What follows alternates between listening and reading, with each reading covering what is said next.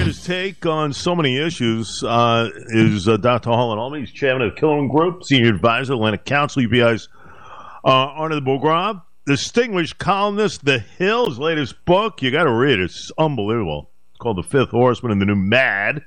How massive attacks of disruption become the looming existential danger of a divided nation in the world at large. The aforementioned uh, Harlan Ullman. Great to have you, sir. Um, Jay, State of the Union. pleasure to be with you. It is always good to have you. State of the Union address. Um, give me a give me an assessment of what you heard, Doctor Ullman. Give me an assessment and where we're going here as a country. Go ahead. As you know, as you know, I'm a, a nonpartisan critic, and I've been very critical of the Biden administration. My assessment of the State of the Union address was not so much what Biden said, but his delivery and his demeanor. Remember, television is a visual a medium. And I thought that Biden came across animated. I thought the highlight was when he was heckled and booed and responded to the Republicans. And I think the State of the Union, irrespective of what he actually said, because a lot of the stuff he said is exaggerated to make political points. And statistics, you know the old phrase, liars figure and figures lie.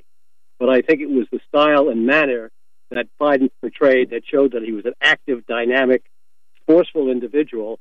And I think that helped the perception of the president because, quite frankly, he's being seen as old and doddering. Right, and I will come back to you and say that and a cup of coffee, Harlan Ullman gets you a cup of coffee. Who cares about his de- demeanor and his delivery? I mean, Laurence Everybody. Olivier arguably was the greatest actor the earth has ever seen when he delivered a Shakespeare soliloquy like no one else. Okay, but that's Laurence Olivier, the actor. This is Joe Biden, the president.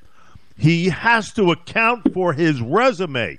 Who cares how he delivered in stern fashion uh, some of the remarks from Tuesday evening? No substance at all as far as the uh, fabrications of what he told the American people. Let me let me repeat, Jay. I'm not disagreeing with the content. Television is a visual medium, and if you ask anybody what Biden said, or when I go on television and I said, "What do you think about what I said?" people will say, "I thought you looked good." So maybe some hardline Republicans and Democrats will remember what he said, but the vast majority of the public, and this is the nature of America today, it's very superficial, Jay. It's a visual medium, and Biden came across looking strong. And irrespective of how you want to criticize his speech and the shortcomings, which are true in almost every State of the Union, because quite frankly, it's a political address. It's not a serious address to say what the state of the nation is, because the only president who said the state of the nation is not good was Jerry Ford, and he's right. And the state of the nation is not good. But people saw Biden in action, and quite frankly, the, the visual clips the next day when he came back against the Democrat, against the Republican hecklers, I think served him quite well with a substantial number of the people. So I'm not going to debate you on content. I'm just saying that content too often in America makes no difference. And on television, how you look. Remember the Nixon Kennedy debate when Nixon looked thin, he had a five o'clock shadow, and here was Jack Kennedy with his Palm Beach tan, young and vibrant. And even though if you listen to the debate, Nixon killed Kennedy, but that's not the way it came out to the public. hear you, Harlan, but uh, you know, again, when you're the president of the United States, you are the the leader you know, of the free world. And uh, quite frankly, this has been an utter failure, an utter failure as far as this administration uh, since Well, taking we're on two over. I mean, there's no other way to put it. Uh, I mean, something. You know, you wanted to hear something of substance last night regarding uh, immigration slash fentanyl. You know, it's how and no one's really talked about this. You know, I've heard all the shows and seen all the shows and some of these interviews. No one has really talked about the fact that he pointed out a father in that audience the other night whose daughter died of fentanyl poisoning. Spoke about fentanyl for about a minute and changed. That was it. And I'm not big on the heckling. I don't. I don't think it's right. I think it's disrespectful. beyond belief, especially a State of the Union address. But, you know, when people shout out, close the border, secure the border, that's really what it was about.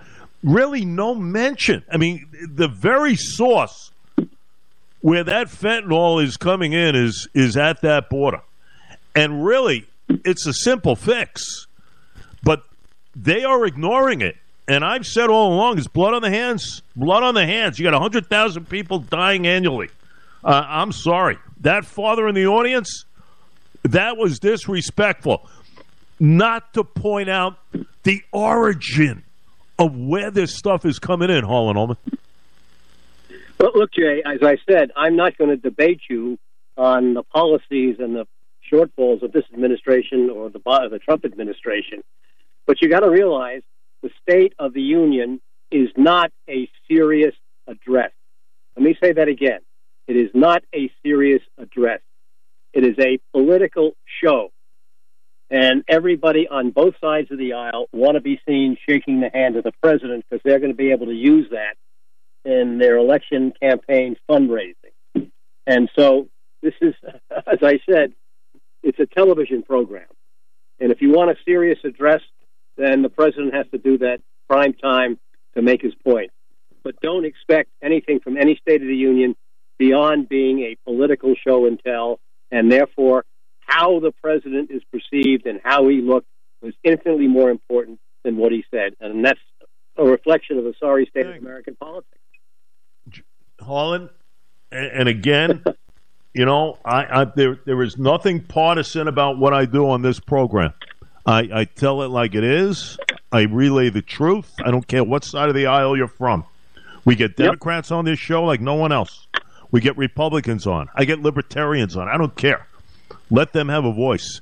But I think it is the right of this individual to come up before the American people in prime time and explain, at least to me, prime example of a spy balloon. A spy balloon. By the way, word coming out this morning that there was some sort of uh, a call into play regarding something entering U.S. territory. explain it, sir. Explain it, Mr. President, how you waited over a week to shoot down this balloon. Over a week. Don't tell me, well, you wanted it there. How did you want? How did you send that message? Carrier pigeon? I mean, seriously. You have a right to explain to the American people what was going on here over the Aleutian Islands. I'm sorry. You know, I get what Jay, you're wait, wait, saying. Wait, I, hold on a minute now. I understand what you're saying. That it's a show and tell, blah blah blah. In this particular situation, People want to know what is being done to correct problems here. They're struggling. They see death. Their children are dying based on the border and all that's coming through with it. He had an obligation to tell the American people, but he didn't, and I didn't think he would either. But still, it rubs me the wrong way with all of the self indulgent distortions that were being spoken on Tuesday night. Well, that's the State of the Union.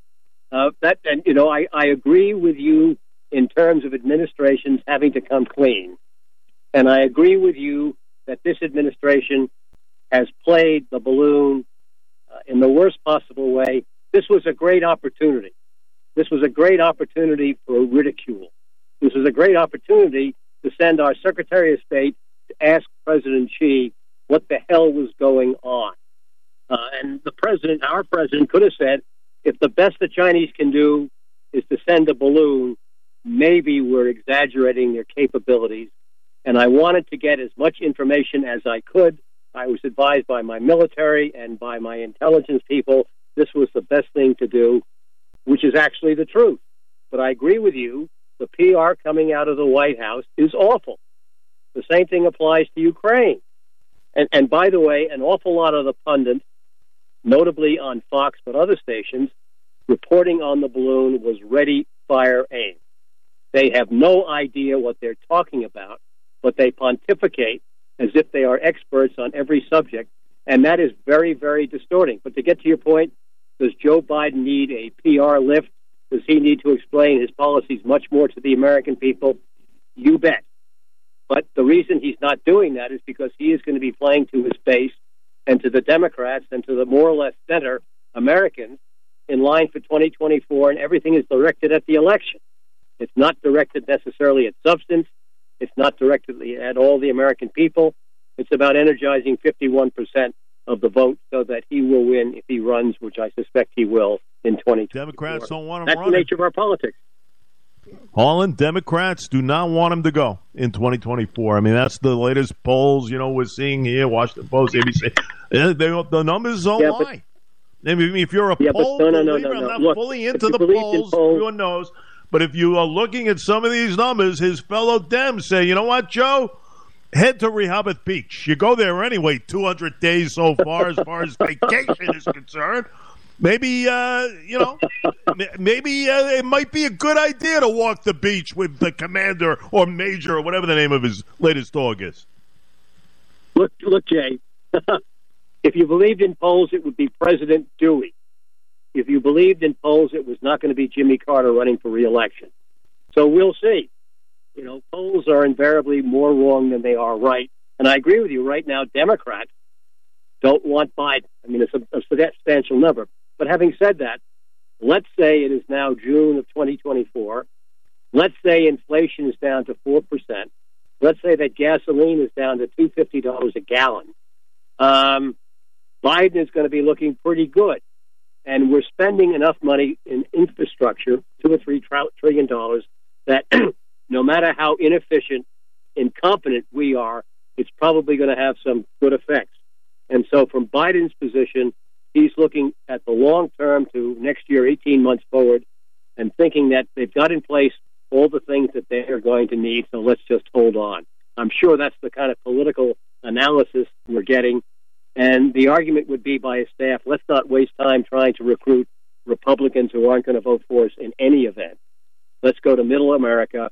let's go to working class America. And that's where it's that's where the State of the Union was addressed. This is the policy problem of American politics. We cannot address critical issues with sufficient substance. We have never had a good debate on the border. We have never had a good debate on fentanyl. We have never had a good debate on, on inflation.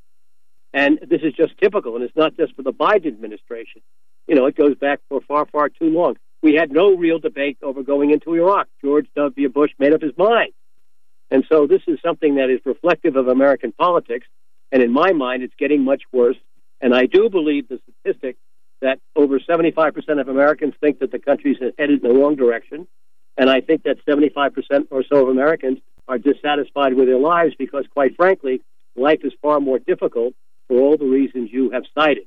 And so we are a country that is a very unhappy country in many ways, a country whose government, both parties are failing us, and a country that cannot face up to the real issues and coming up with real solutions because real solutions are going to take political courage and amount of pain and recognizing reality. And quite frankly, we're doing a bad job. And you can point out the State of the Union did not recognize reality as you see it. You can make a good argument that way, but I'm saying that makes no difference. On television, it's how you look rather than what you really say, with some exceptions in terms of the far left and the far right. Here's what it comes down to for me actions always speak louder than words. And those were Except just words American on politics. Tuesday night. You know, those were just Except, words. except in American politics. Yeah. Uh, and quite frankly, I have not seen a lot of action as far as this president is concerned, taking care of massive problems here. I mean, I don't want to hear the fact that gas prices are down a buck and a half since the peak. You think any? You think people are satisfied paying three fifty plus? You know, back on June the first, it was five oh one. I get it, but come on, he took office. It was two thirty nine. Nobody wants to hear that. Nobody wants to hear about inflation the way it's gone down. You're still at a 40 year high, 916.5. Come on. I mean, people are struggling right now. And then again, latest numbers, they're not happy financially as far as how this president has led them into the doldrums. They're struggling. Most are struggling. Two thirds of this nation live paycheck to paycheck. I mean, come on. Look, Jay, I look. I'm not. I, I agree. I agree with the thrust of your argument, but that's not the way, unfortunately, politics work. Any White House will spin the data to show that it's doing a great job. So when uh, Biden says we've created, you know, 8 million jobs or whatever the number he thinks we've created. The fact is that those jobs were, were not created. People returned to work after COVID. But any administration is going to take credit for whatever numbers seem to make their case. That's the problem with American politics.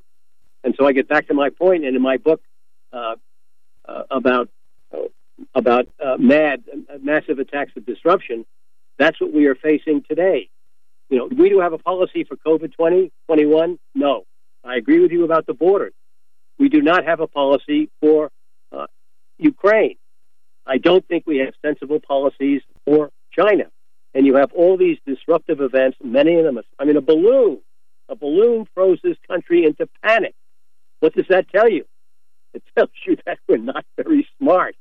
Uh, so what happens is that it makes my point about massive attacks of disruption that an advanced society is very, very, very sensitive to its fragility because of all these interconnections, and even the smallest thing can make massive attacks of disruption. There was a couple that was arrested outside of Baltimore who wanted to take down a big transformer that would have denied most of Baltimore for electricity. And you know how long it is to build a new transformer? Two years. Two years. So where's our plan for dealing with domestic terrorism like that? Word. As I said before in my book, we need a chief operating officer for the U.S. government, and we don't have it. When you say divided government, people used to think that was a favorable term, Jay, but it's not anymore. Divided government, you have an executive branch that's so divided that some of the cabinet officers won't speak to other cabinet officers, and that's always been the way. So we need to do a massive overhaul, and I'm afraid that so far we don't have the leadership that has got the courage, the political courage, to take the hits, to make the fixes that we need to make sure the American people are ready for the 21st century in the most competitive way. Key word you just mentioned was plan. We don't have a plan, and we don't have a leadership, Correct. strong leadership, and that's Correct. why we're suffering. Give me, a, give me a sense of the latest piece, my friend. Latest piece. Go ahead. I wrote about the police and I wrote about the police two years ago after after the killing of this young man in, in Memphis. And I came up with a couple of suggestions. But the fundamental dilemma, Jay, is that we are a society that is enormously distrustful. People don't trust anybody, the Supreme Court, you name it, and they don't trust the police. So there's almost very, very little we can do in total police reform until we change the nature of society, become more trusting. But having said that, there are two things that needed to be done. First, we need to have not only a code of conduct, but rules of engagement.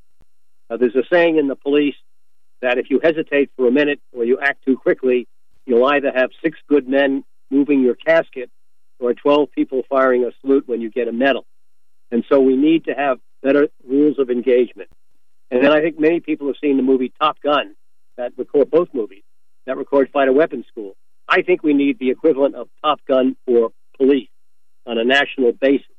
And so you send some of your police from local police uh, to this program, and then they can come back and help train and educate our police. In terms of uh, training and education for American police on average, uh, other countries, other democratic countries such as Britain and Germany, spend far more time training their police. In Germany, it's up to four years, and in Britain, it's sometimes up to three years. We run 20 to 27 months. Now, there are all sort of budgetary issues we don't necessarily pay police enough. But I think unless we come up with a code of conduct and rules of engagement for police, and then have kind of the equivalent of a Top Gun training, so that police are better suited for these situations, which are very stressful when you don't know somebody standing in the block in a hoodie is a friend or somebody who might shoot you, and vice versa. When people see police, especially of color, people of color, they're very, very worried that they, they may be subjected to some kind of uh, illegal activity. It's a bad situation. We can make it better, but we haven't got police reform that's really working, and Congress can't pass, can't pass a police bill, uh, which is absurd. So what we're seeing with the police reflects many of the other problems we have in society, where there are solutions, but in my judgment, we're just not making those solutions. Well, we got to embrace police too, and that's what we do not do. Uh, we we don't Correct. show police to how important they are, and just look at Of uh, some of our cities, how they're suffering with crime, and district attorneys also part of the problem by not keeping the bad guys incarcerated. That's a whole nother discussion. Harlan Ullman, the chairman, the Killowen Group, senior advisor, Atlantic Council, and of course the latest piece, The Hill. Check it out. And of course, Harlan's latest book, The Fifth Horseman, and the new Mad. Now, massive attacks of disruption became the looming existential danger to divide a nation and the world at large. Until next time, my friend, good discussion. Good, Jake. Take care. Thank you.